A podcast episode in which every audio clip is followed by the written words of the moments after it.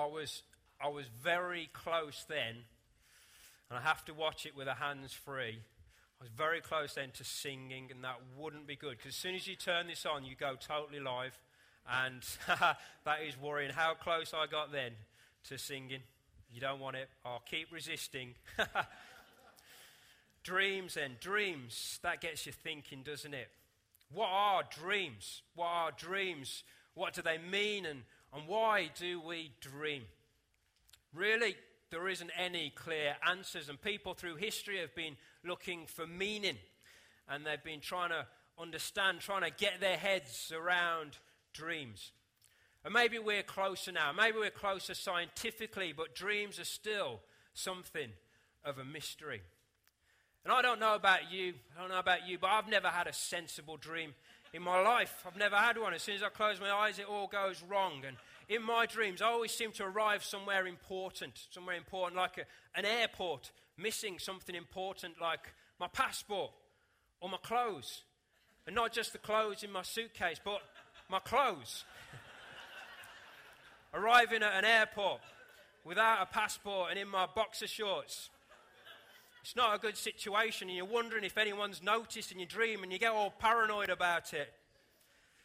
Someone here could probably analyze that dream and come up with some deep anxiety in me. Don't do it. Don't. Anyone else here have weird dreams? Anyone else have weird dreams? Everybody has weird dreams, and dreams get you thinking. And where we're going with this, we will talk more about dreams and how they can reveal a, a lot about us. We're into week two of this deeper series, and we're covering the, the book of, of Daniel and asking the question have you, have we got what it takes? Last week, Leon introduced the book, giving us the background, the date, setting, setting the scene there, and he covered chapter one, talking about faith and exile, faith and exile, and the importance of the, the choices that, that we make as we live out our faith in this world and at the same time knowing that we're citizens of heaven. This week we're looking at faith and dreams, and what I want to do here is to cover chapter 2 as it stands, but at times I want to break out of that, talk about what is happening, and get some application going for us. Because Babylon, Babylon in 605 BC can seem a, a long way away from here and now in 2010, but the Bible. The Bible is just as relevant, just as powerful, and it continues to speak into our lives. So let's start reading. Let's start reading in Daniel chapter 2, verse 1. It says this In the second year of his reign, Nebuchadnezzar had dreams. His mind was troubled, and he could not sleep.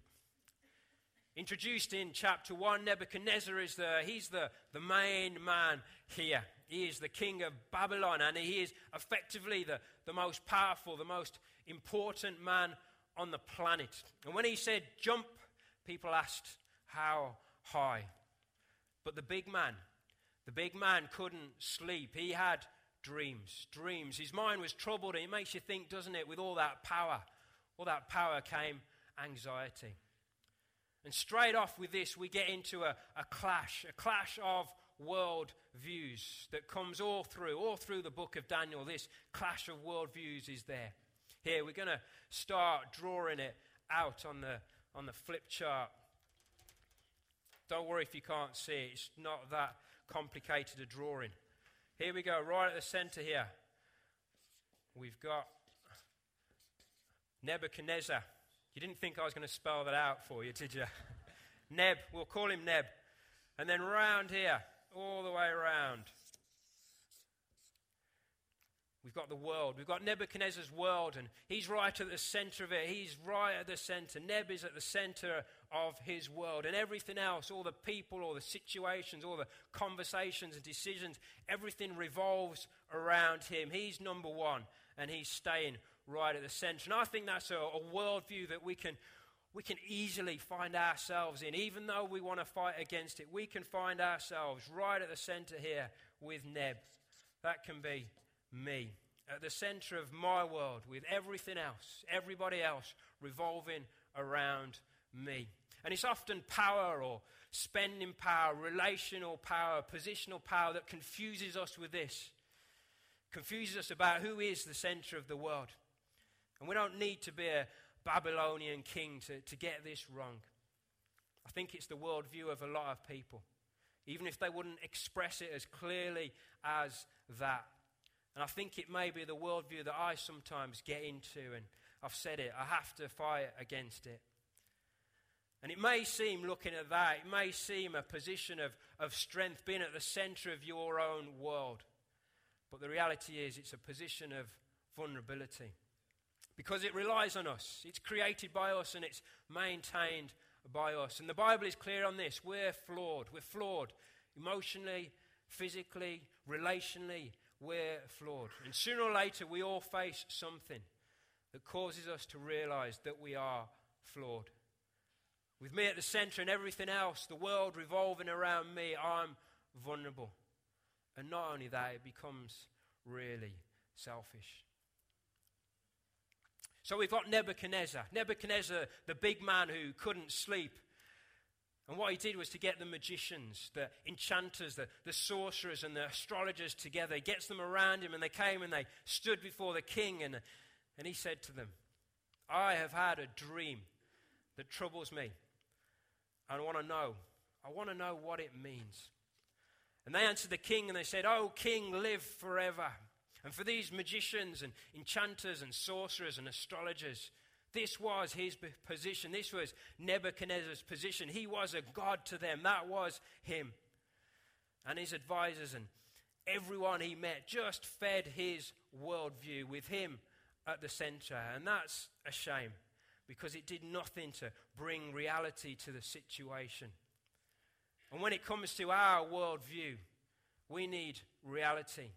We need people around us that can tell us the truth and sometimes say, hey, look, Dan, look, Dan, you're not the center of the world.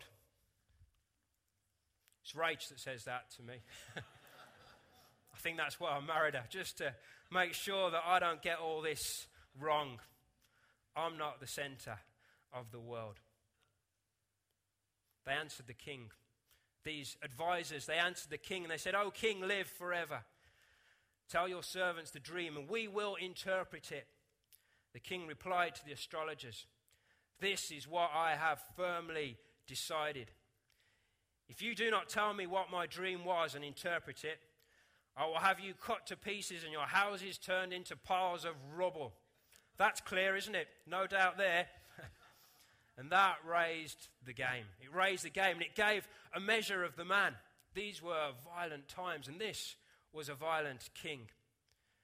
And he goes on to offer them gifts and rewards and, and, and great honor if they could tell him the dream and interpret it.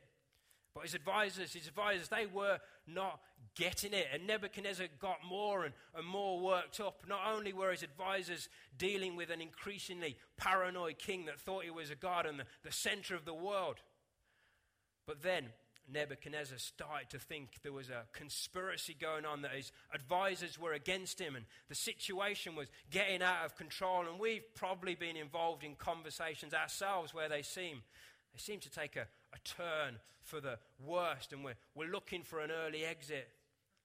But thank goodness we don't have to deal with people like this, having you cut to pieces and your houses turned into rubble. I don't think we've got anything that can compare to that.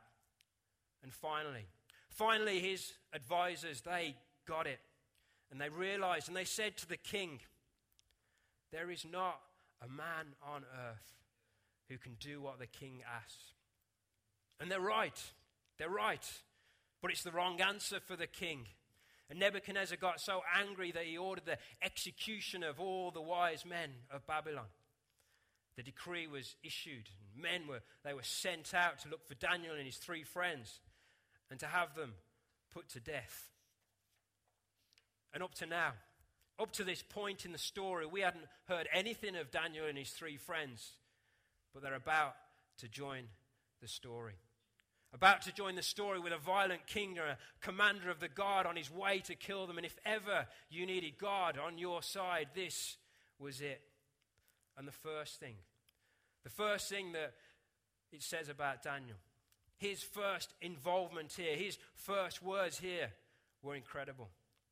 And you think to yourself, I want to be like that. I want to be like Daniel. And in verse 14, it says this When Arioch, the commander of the king's guard, had, had gone out to put to death the, the wise men of Babylon, Daniel spoke to him with wisdom and with tact. Wisdom and tact.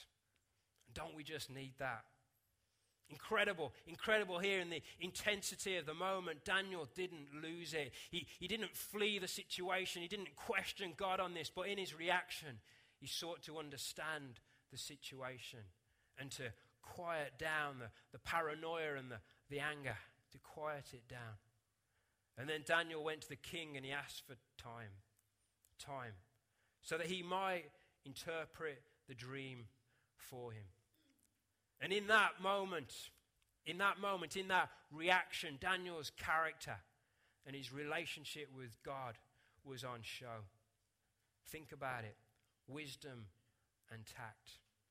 How many situations and conversations, how many misunderstandings and frustrations and, and fallouts could be overcome or come to nothing if in the moment we react like Daniel with wisdom and tact. And it's in those moments that our character, our character, our relationship with God is most on show. And it's in those moments of conversation and, and decision that people see who we really are.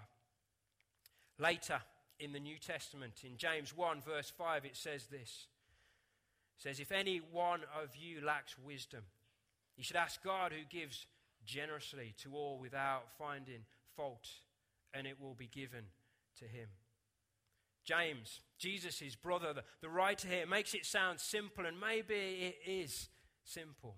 God is in the business of, of giving out spiritual gifts, and, and wisdom is one of these gifts. And let's take God at His word. And let's pray and let's ask God. And if we do that, if we ask for wisdom, God will give it to us. And for us now, here and now, there may be something that we're facing, some situation in, in our lives where we need wisdom. I'm sure there is. I'm sure there is something in our lives where we need wisdom and tact. So I want to encourage you pray and ask God. And then wait on Him. Wait on Him. Listen out for Him. And God will give you the wisdom that you desire.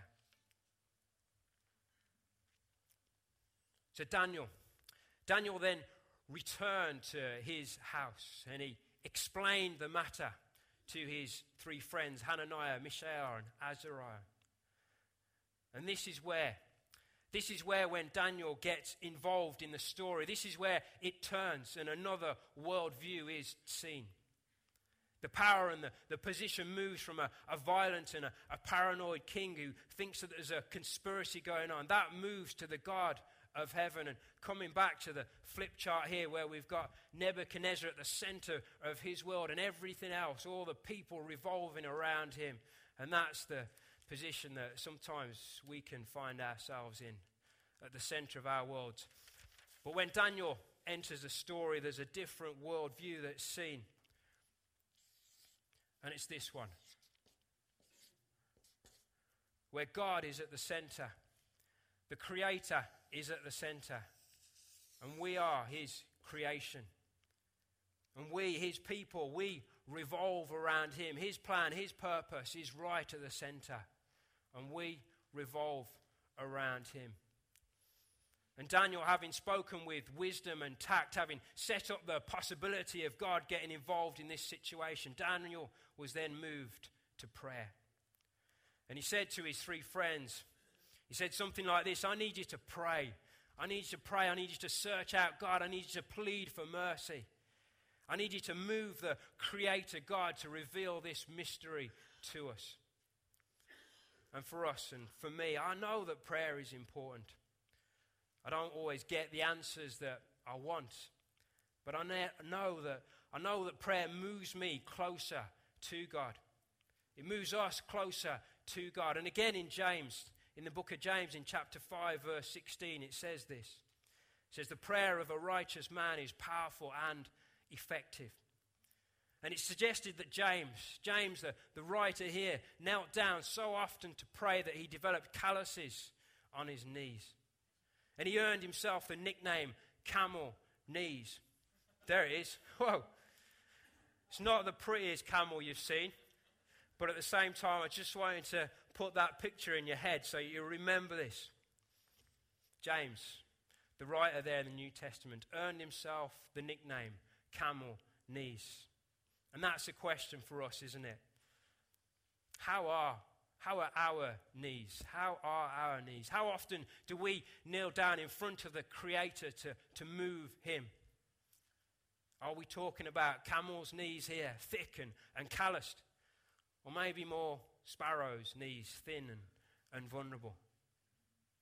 Prayer is about God working in me, increasing my faith, my insight. And I know it is important, but frustratingly, I don't do it enough.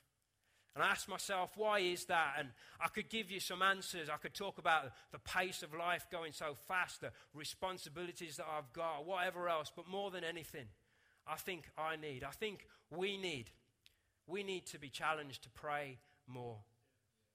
It's powerful and it's effective. And I know it's something of a mystery. Prayer is something of a mystery, but God is moved by prayer. And prayer always moves us closer to Him. So let's work. Let's work on our knees. Because some of the most important work that we will ever do in the kingdom of God is in front of Him. And it will be when we get down on our knees in prayer. Coming back to the story, during the night, the mystery, the mystery of the king's dream was revealed to Daniel in a vision.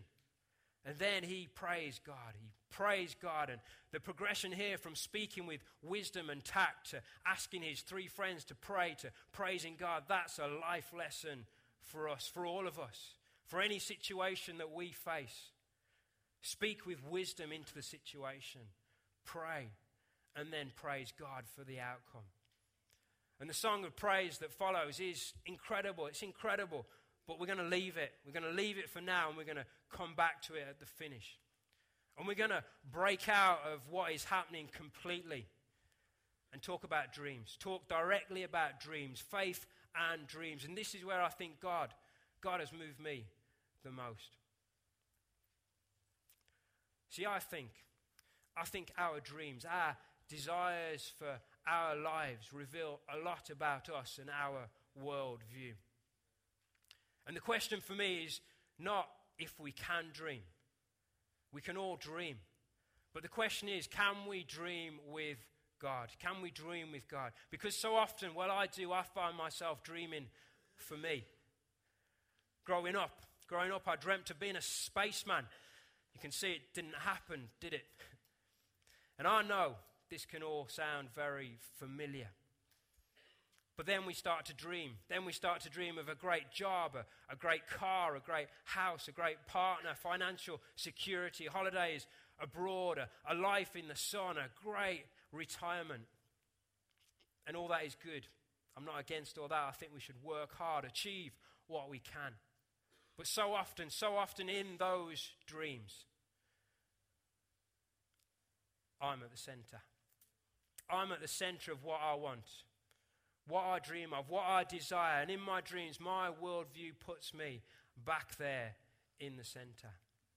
But the challenge for me, the challenge for us is when we dream, when we dream, do we dream for ourselves or do we dream with God? And that started me off. Started me off asking the, the question what does God dream about? What does God dream about? Because if we're going to dream with Him, if we're going to dream with God, we need to know what's on God's heart and what's on God's mind. So I went through the Bible listening out for God's dreams, and it started off. Started off in Genesis 1 with the creation, with the heavens and the earth, with a garden. God dreamed of a, a garden. It was perfect. There was plants and there was, there was trees and there was living creatures in the water and there was birds in the, in the sky and there were animals moving across the ground. In six days, the, the dream became a reality, and then God dreamed of a man and a, a woman, and He breathed His life into them. And there was life, and there was freedom. And there was a, a perfect relationship with the living God. But the freedom that humanity had caused a nightmare. The fruit was taken and eaten, and sin entered the world. And ever since that day, God has dreamed of restoration. Restoration. And I believe God dreams of justice. He dreams of justice. In Isaiah 58, the prophet speaks of loosing the chains of injustice, of setting the oppressed free, of sharing food with the hungry, providing shelter for the wanderer, clothing the naked. And that was what Jesus stood up in the temple to declare. And when we dream with God, we're going to get worked up about this. We're going to see things on the news, scenes that shock us, but it won't stop at the shock. We're going to want to get involved in that. We're going to want to do something about it. We're going to want to give. We're going to want to go. We're going to want to speak up and speak out for people who haven't got a voice. I believe God dreams of salvation. In the Gospel of Luke, with the three parables the lost sheep and the lost coin and the lost son, they were lost, all lost. And they must be found, and there's desperation to, to find them. And we're going to see people caught up in life and we're going to see them as lost, needing to be found. And we're going to want to talk about our faith. We're going to want to see Jesus coming through for other people in their lives. We're going to see those people as lost, needing to be found, needing to be saved by Jesus Christ. I believe God dreams of what we now call church where in Acts 2 there was a, a, community of believers meeting together, being filled with awe and seeing wonders and miraculous signs, where all the believers had everything in common. They sold their possessions, they gave to anyone that had need. And God added to their number daily those getting saved. And we're going to get passionate about this. As we dream with God, we're going to get passionate about this, the, the local church. We're going to see it growing and reaching and impacting Halesowen and the black country. And we're going to give ourselves to this community here in Halesowen, even if it hurts us or disappoints us sometimes, because we want to see God working in and through our lives and in and through our church, our community of faith, reaching Halesowen and the black country. And the most remarkable thing is that God gets us to dream with Him. And then God fills us and He moves us and He empowers us and He inspires us to make that dream a reality. We are co heirs with Christ, building His kingdom here on earth, sharing in His sufferings so that we may also share in his glory. God dreams. God dreams of streams in the desert. God dreams of breathing life into dry bones. God dreams of a new heaven and a, a, new earth where there will be no more mourning, no more crying, no more death. God dreams of the garden, the garden, that perfect relationship with Him. God dreams of it being restored. We're His children his creation, and he is our Father, our Creator. God's dreams, His desires for His people are there through the Bible. And if we're reading and if we're listening out, we start dreaming with God. And our worldview changes. God is now at the center. His plan, His purpose, we revolve around Him. And I want us to stop here. It isn't the finish. But I want us to stop and I want us to pray and I want us to wait on God. Because I'm aware, aware that dreams get stolen, dreams get crushed, dreams are often a long time in coming. And we have to be patient, we have to endure, and sometimes, sometimes we've never had a dream, not a dream with God, but we need one. So we're going to stop, we're going to pray, and we're going to wait on God. Leon's going to play in the background there. And how I want to do this is there's, there's three, three places where you can respond. Firstly, if you've had a dream with God and you know it's from God, but somewhere along the line it's been crushed or it's been stolen, someone said something or something's happened and it's just been crushed inside of you, then I want to pray for you. Or if you've got a dream now and it's live and it's active, but it's taking such a long time, and you need to be able to endure and you need to be able to be patient, but you need that hope again inside of you this dream is going to come through to completion, then I'd like to pray for you. And then, thirdly, if you're new to this and you've never dreamed with God, you've never felt His call on your life, then this is an opportunity where God, through His Spirit, can put something on your heart that you can respond to. And I'd like to pray for you. So, just where we're sitting now, if you want to close your eyes, I'm going to pray.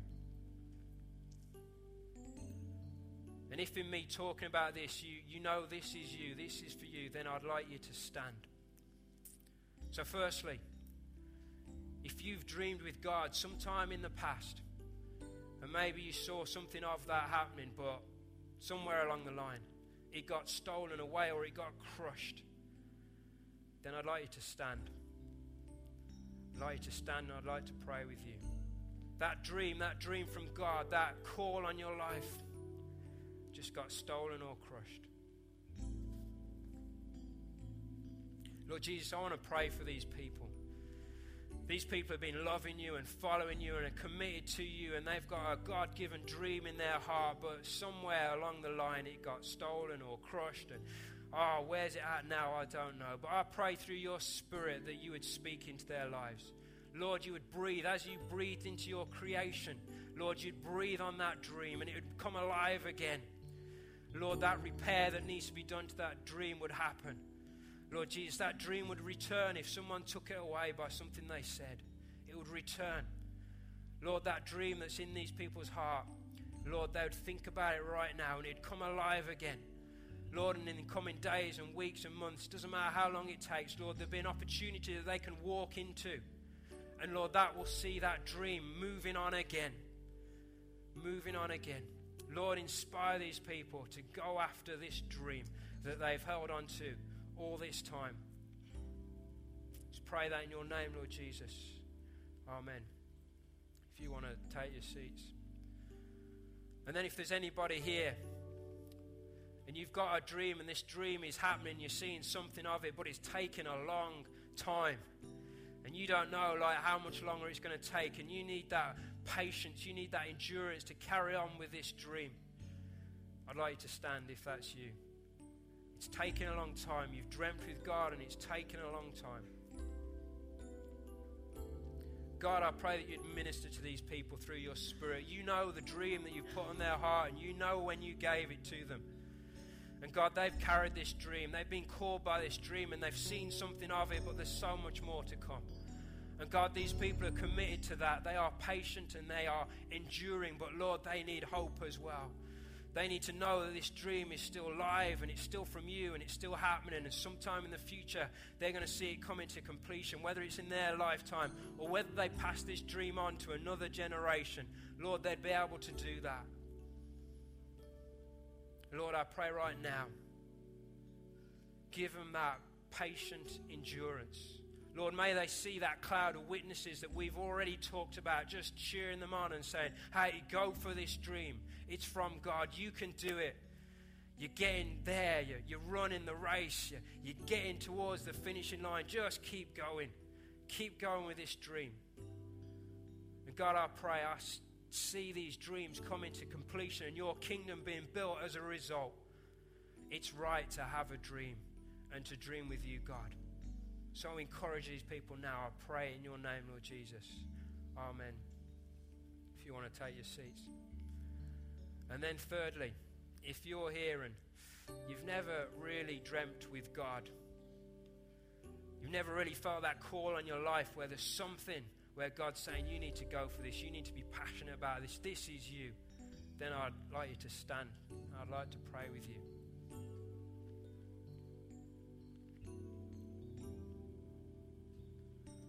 God, I want to pray.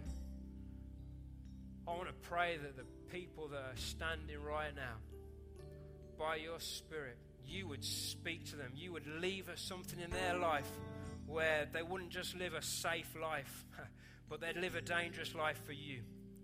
And Lord, just in the coming days and weeks, how long it takes, I don't know. Lord, they'd see something, they'd hear something, they'd be around somebody who suddenly just they get enthusiastic about and it's like, oh, this is what I'm meant for. This is what my life is meant for. To be following you and to be living out that dream that you've called me to.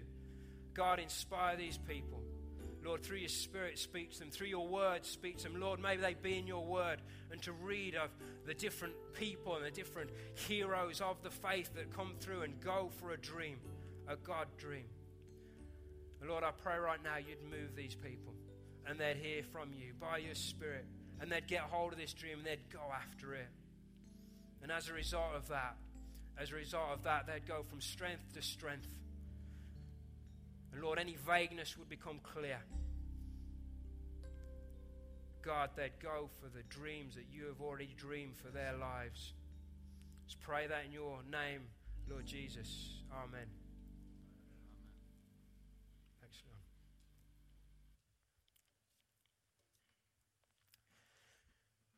Coming back, coming back to the story. Daniel, Daniel, he went in to, to face the king. And he said that no wise man, no enchanter, magician, or diviner could explain to the king the mystery of the dream. No one could do it. But, and here, here we get it again Daniel's worldview. In verse 28, he says this But there is a God in heaven who reveals mysteries. A God in heaven who reveals mysteries. God is at the center of his creation. And then Daniel goes on to tell the king his dream. And there is this large statue, an enormous, dazzling statue, probably bigger than that one and a lot more impressive. But we've, we've had a go. We've had a go. A large statue, an enormous, dazzling statue. Awesome awesome in appearance. And from the head down, there's different elements a head of, of gold, chest and arms of, of silver, belly and thighs of bronze, legs of iron, and its feet are partly of iron and partly of baked clay. Then there's this other rock cut out, but not by human hands, and it struck the statue on its feet and, and smashed them, and all the statue came down and was smashed and, and blown away. But the rock that struck the statue, became a huge mountain that filled the earth. And then Daniel, Daniel gives the interpretation. Nebuchadnezzar, the king, was the head of gold. And following on from that, later commentators on the Bible have connected the other elements to other kingdoms. Four kingdoms that would dominate as world powers. Going from Nebuchadnezzar with the Babylonian Empire and the head of gold to the Medo Persian Empire with the chest and arms of silver, to the Grecian Empire with the, the belly and the thighs of bronze, to the Roman Empire with the legs and the feet of iron and clay. The Bible itself isn't definite on these kingdoms and, and rulers, and we need to be cautious in our interpretation of this. Having said that, there are four things, four things that I want to say here about this statue. Although, because of time, these are just going to be the, the headlines here. The first thing is about intimidation. Intimidation. Going face to face with the king, going face to face with the statue. Daniel must have known his God, being that safe, that secure in his God, in his relationship with the Creator, that nothing, nothing moved him. He wasn't held by intimidation, he was held by the living God. God. God and not Nebuchadnezzar, not the statue, was the center of Daniel's world. The second is this God is in control. God is in control. No matter what Daniel saw there in Nebuchadnezzar and in the statue, the anger, the, the, the paranoia, the different elements, the different kingdoms and, and rulers, he knew, Daniel knew that God was in control of the future. And as Daniel looked down the statue, he looked down the statue from Nebuchadnezzar as the head of gold, down through the kingdoms and, and rulers, from the head to the feet. They looked more and more vulnerable. Because, and this is the third thing I want to say here earthly kingdoms stand on earthly feet. All the power, all the power seen in Nebuchadnezzar in the statue stood on earthly foundations, and it was vulnerable. It was vulnerable. And it is impossible sometimes politically to, to explain what is going on in the world and even why God allows it sometimes. But God isn't scared. God isn't powerless. He is the creator of the, the universe. He is enthroned in heaven. He is all powerful. And when he speaks and when he acts, it is decisive.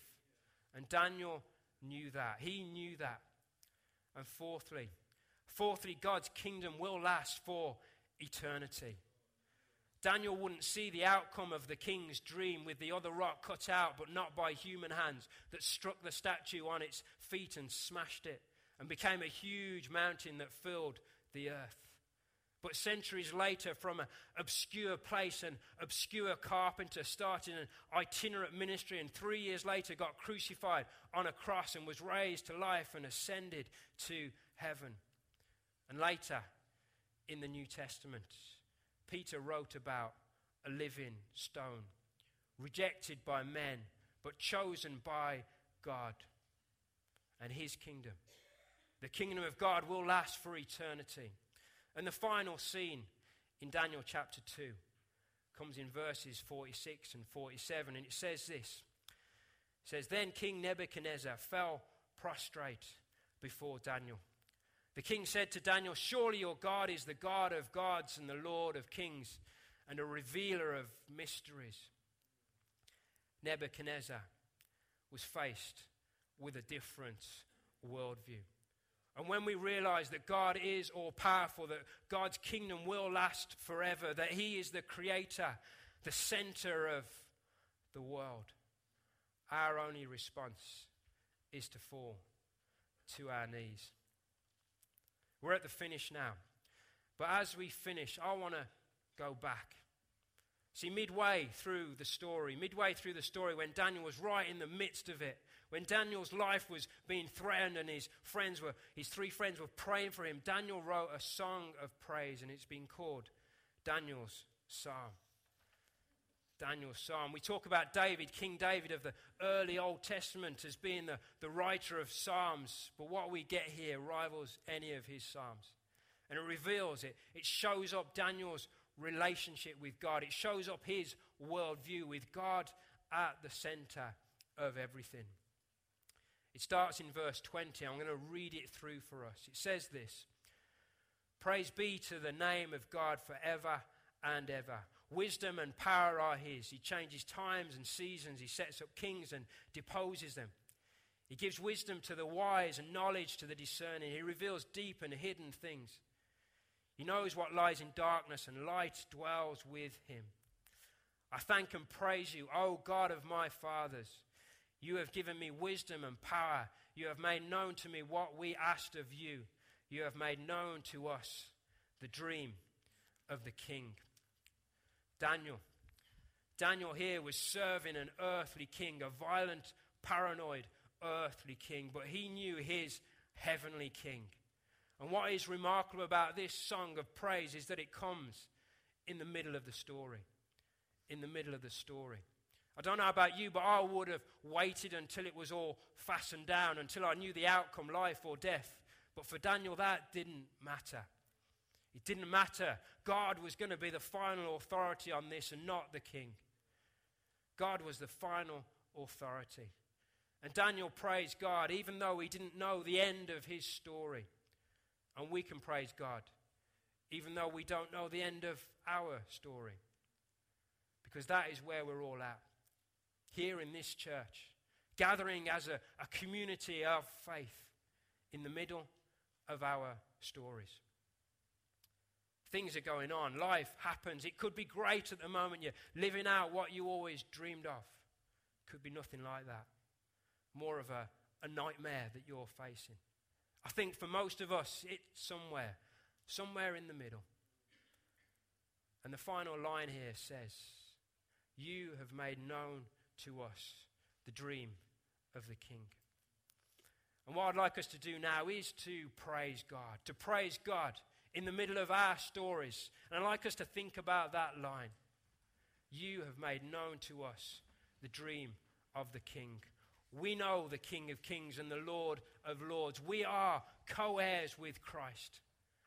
And God, through the Bible, as we read, as we listen, as we wait on Him, makes known to us His dreams. And we need to be dreaming with God, with God at the center of our world. So let's praise God now. Let's praise Him in the middle of our stories. Just going to pray and then we'll sing. God, I thank you. God, I thank you that we are most secure we are most safe when you are right at the center of our lives, right at the center of our world, right at the center of this church. God, that's when we're most safe, when we're most secure. And God, I pray right now, in the middle of our story, as individuals and as a faith community, in the middle of our story, we want to praise and we want to worship you and we want to continue to dream God dreams.